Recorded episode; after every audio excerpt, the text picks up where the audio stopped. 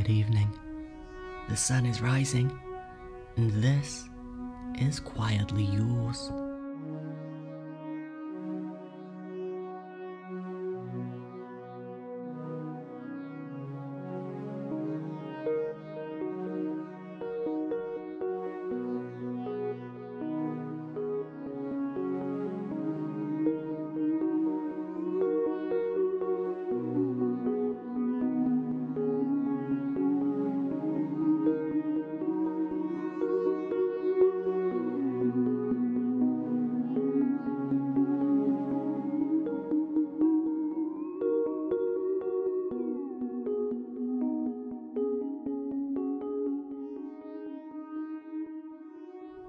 Welcome back. This is the fifth and final part of our special mini series, Fragments. Now that we know the truth, where do we go from here? Stay tuned. But before we get started, I just want to remind you that Quietly Yours is on Patreon, which is the best way to support the show if you're enjoying it. You can sign up for as little as a dollar a month, and there's some fun stuff up for grabs, including a shout out on the show, behind the scenes content, and even some exclusive merch with our top tier. You can find all that at patreon.com slash quietly yours if you'd like to sign up. With all that said, let's jump into the conclusion of Fragments. This episode is called Shadow Man.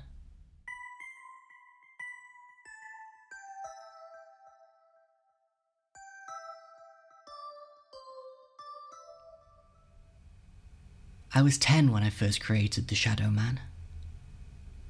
I know exactly when it was, because it was the night of my granddad's funeral. I started writing a lot that year. That's where it all started, really. And he never failed to encourage me. But then he died, and I came home, and I created the Shadow Man. I drew pictures of him. Lots of them. Happy scenes, normal stuff. And then this big black hole in every one. Well, that really worried my dad, and that's how I wound up in therapy for the first time. I don't think it did me any good, though. Everything she would ever say to me was sanitized. Like she didn't think I was really able to comprehend any of what was happening, as though I hadn't been through this once before. I don't think euphemisms help children as much as people think they do. Mud doesn't become syrup just because you put cinnamon on it. I'd rather people just tell it how it is. People die. Their bodies fail, and they die, and then they're gone. That's it. That's all there is to it. Why try and cover it up with nonsense about heaven or living on in the stars? I get it. It's to protect them, cushion them from the hard things that this world has to offer, but the hard things are going to happen whether you like it or not, and they're going to have to accept them. But how can they accept what they were never taught to understand?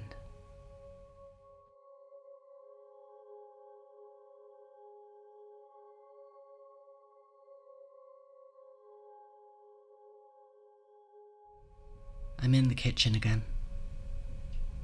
Stood at the window, staring out at the dried up fountain, and he's here, standing behind me in the corner of the room.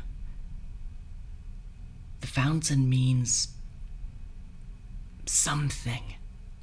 It must do. I used to think that everything here was random and meaningless. But I don't think that's true. Everything is here for a reason. I know that now. And so is that fountain. But why? Is it a sign? Maybe that is my direction, my way out. Or not. I could be talking out of my ass. But what else have I got to go on at this point? So I don't hesitate any longer.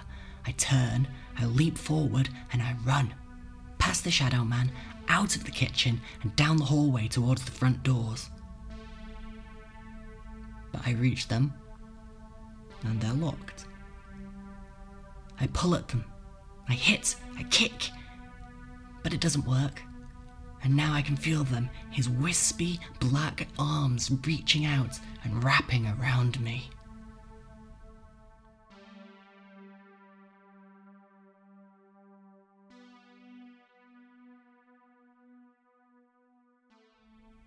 I don't remember what I thought when I was a kid.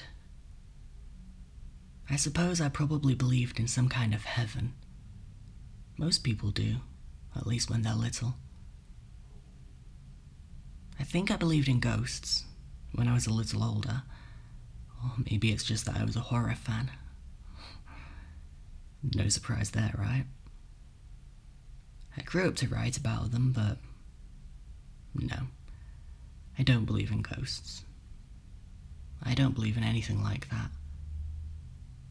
Amazing as the human mind might be, I think it's nothing more than electrochemical impulses that happen to bump into each other at just the right time. And then when you die, that's it. Organic matter fading away, recycled into the earth. That scared me for so long. But now, I think it's not so bad. Not really.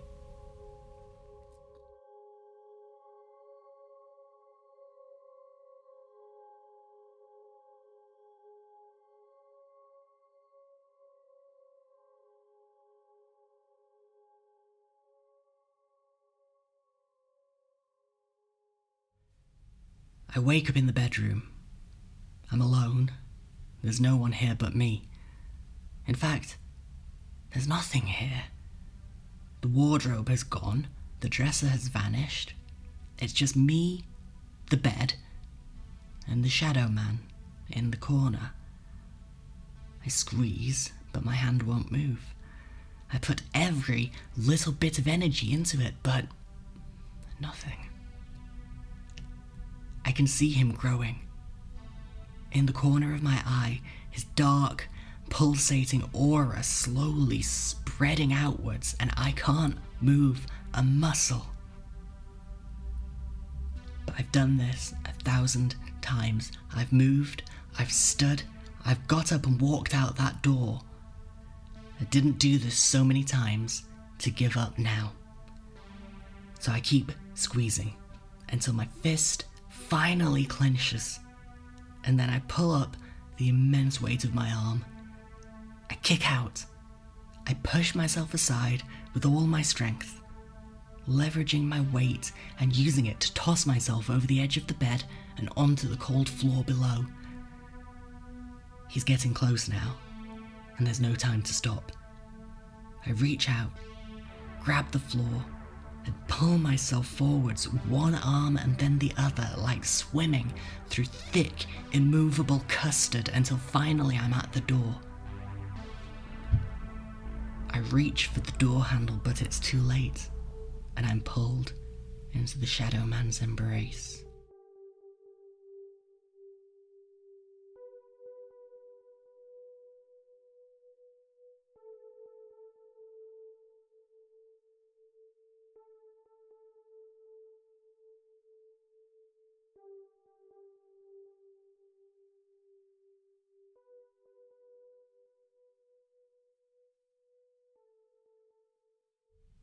I don't think I'd like to be cremated.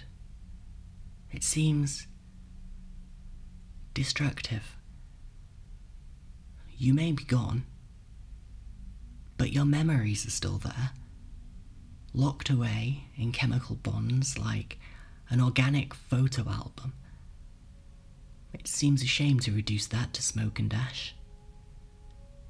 I'd prefer to rot, to be taken back into the ground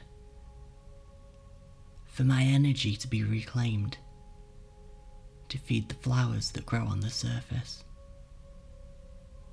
and to know that when all recollection of my time on Earth has dissolved away to atoms, they became something beautiful.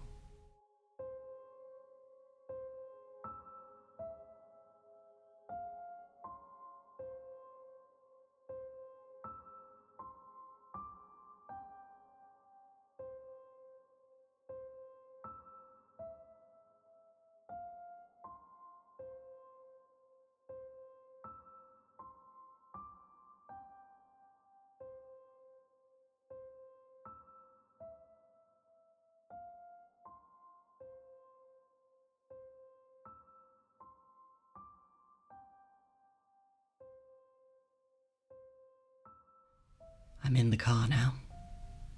The old Ford Cortina, parked on the gravel driveway. it's like my mind is playing with me. I check the back through the rearview mirror. It's empty, thank God. I twist the ignition and put the car in gear. And then I drive. That's all. I don't know how far. I don't know how long for. Hours, at least. But the scenery never changes.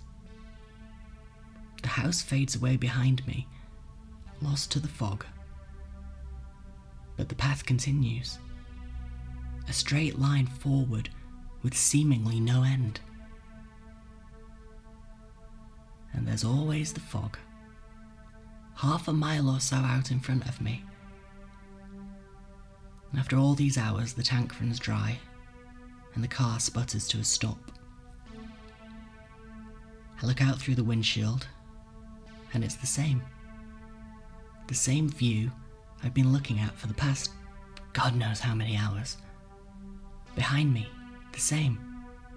An endless outstretch of gravel path disappearing into thick grey. Well, I've come this far. I get out of the car and I begin to walk, continuing in the same direction, a straight line off into the distance. I try to guess how many miles it's been, but there's really no point. I can't gauge it at all. It's been a while though, now. How long exactly? 10 hours? 15 hours? 20? It's been so long my feet are hot and blistered. My legs ache and scream, and my vision is blurred. It's been so long that I can't possibly continue any further, and I fall to my knees. I don't want to stop, because I know he's back there, following me.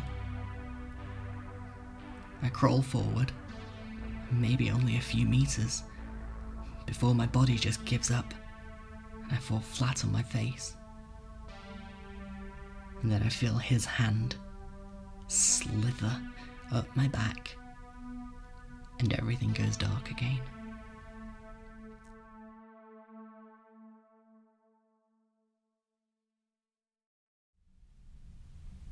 It's easier when your body fails.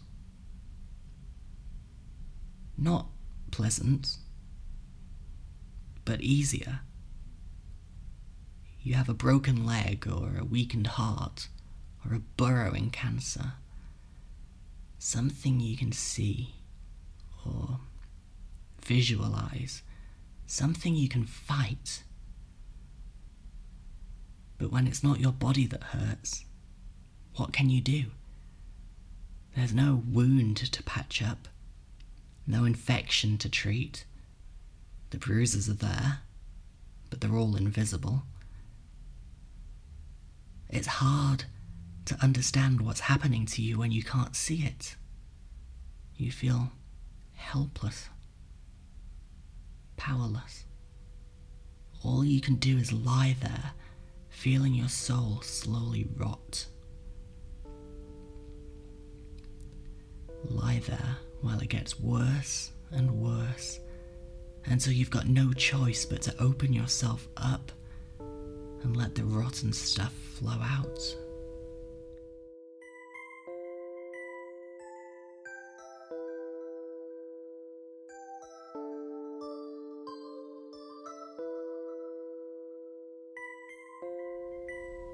I'm in the saloon, and so is he.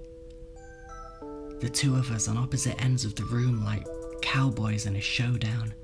Me, a sharpshooter, and him, a vaporous metaphysical embodiment of fear and dread. Standard. I turn away toward the double doors of the saloon. Doors which, I notice, don't swing anymore. I head through them and out onto the street. And out there, the townspeople are back. All of them stood in one long, single file line that stretches down the length of the main street. And at the end of that line, tied to a post, is a chestnut brown horse. You've got to be kidding me.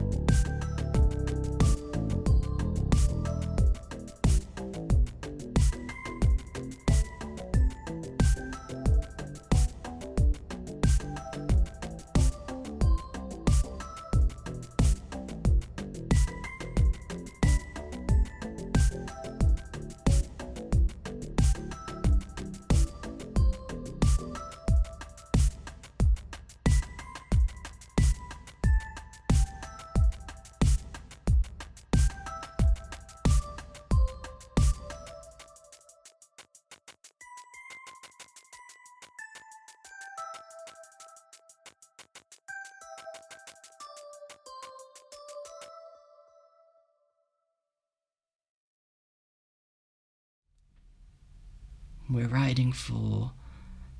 I don't know how long. By this point, I've stopped even trying to count. But we can't go on forever. At least, she can't, anyway. I climb down. She's clearly exhausted, and, sure enough, drops to a lying position as soon as she's free of my weight. I feel guilt for a second before I remind myself that she isn't real. None of this is. But I have to go on. So I do. I walk for as long as I can through the endless desert. The town is long since gone, and I'm surrounded by nothing but dead plains and the occasional tumbleweed. Funny that tumbleweed tend to come in groups, but we still picture them alone against a barren backdrop. It's getting darker and darker the further I go from the town. By now it's the dead of night. And it's cold. So cold. I continue on for as long as I can, but eventually my hands and feet go numb and my arms and legs seize up, and I have no choice but to lie down and rest. And then he comes.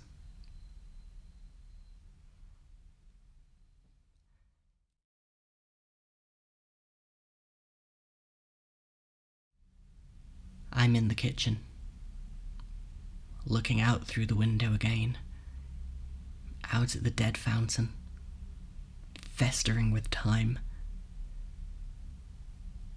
The Shadow Man is behind me. I don't understand. Nothing works. No matter how far I run, I can't get away. I always end up back here.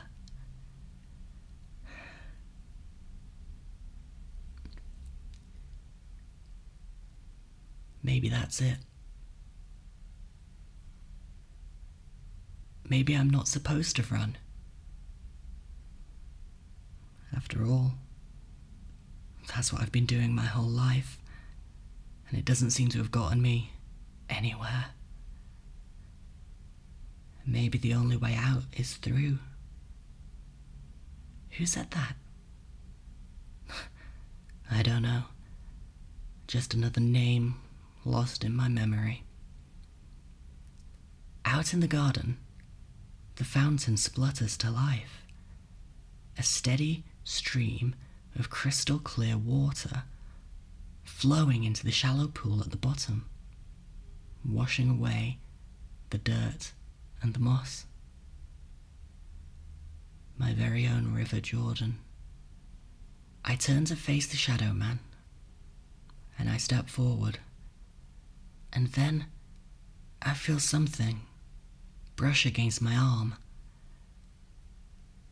and then a small hand slides into mine, standing beside me. Dylan. I turn to my other side, and there stands my mother. The bandages are gone. She looks exactly as I remember her, and she moves now. She smiles. She takes my hand. I see now that none of this was a punishment. It was a reminder. A reminder to myself. Not of the things I've lost, but of the things I had. How lucky am I to have something that makes saying goodbye so hard? well, I know that one. A.A. Milne, Winnie the Pooh. I think I understand now that you don't get to pick and choose. You can't take the good parts of life and pretend that the bad parts aren't happening. It's not about making sure the sand lands in the right place. It's about learning to embrace the wind. Who said that? I don't know. Maybe that one was just me. I move closer to the Shadow Man. Close enough that his black aura completely fills my field of vision. It's time to wake up and leave this place behind. It's time to stop running.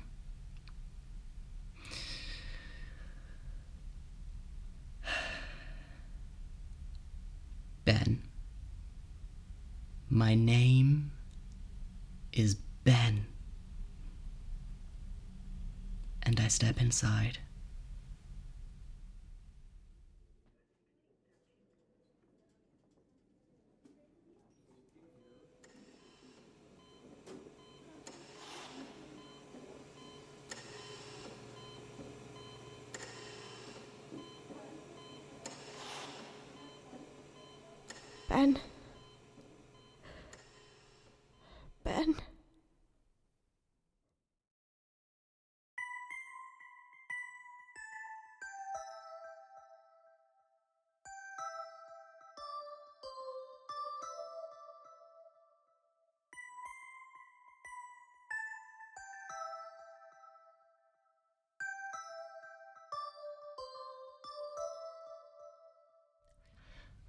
And there you have it.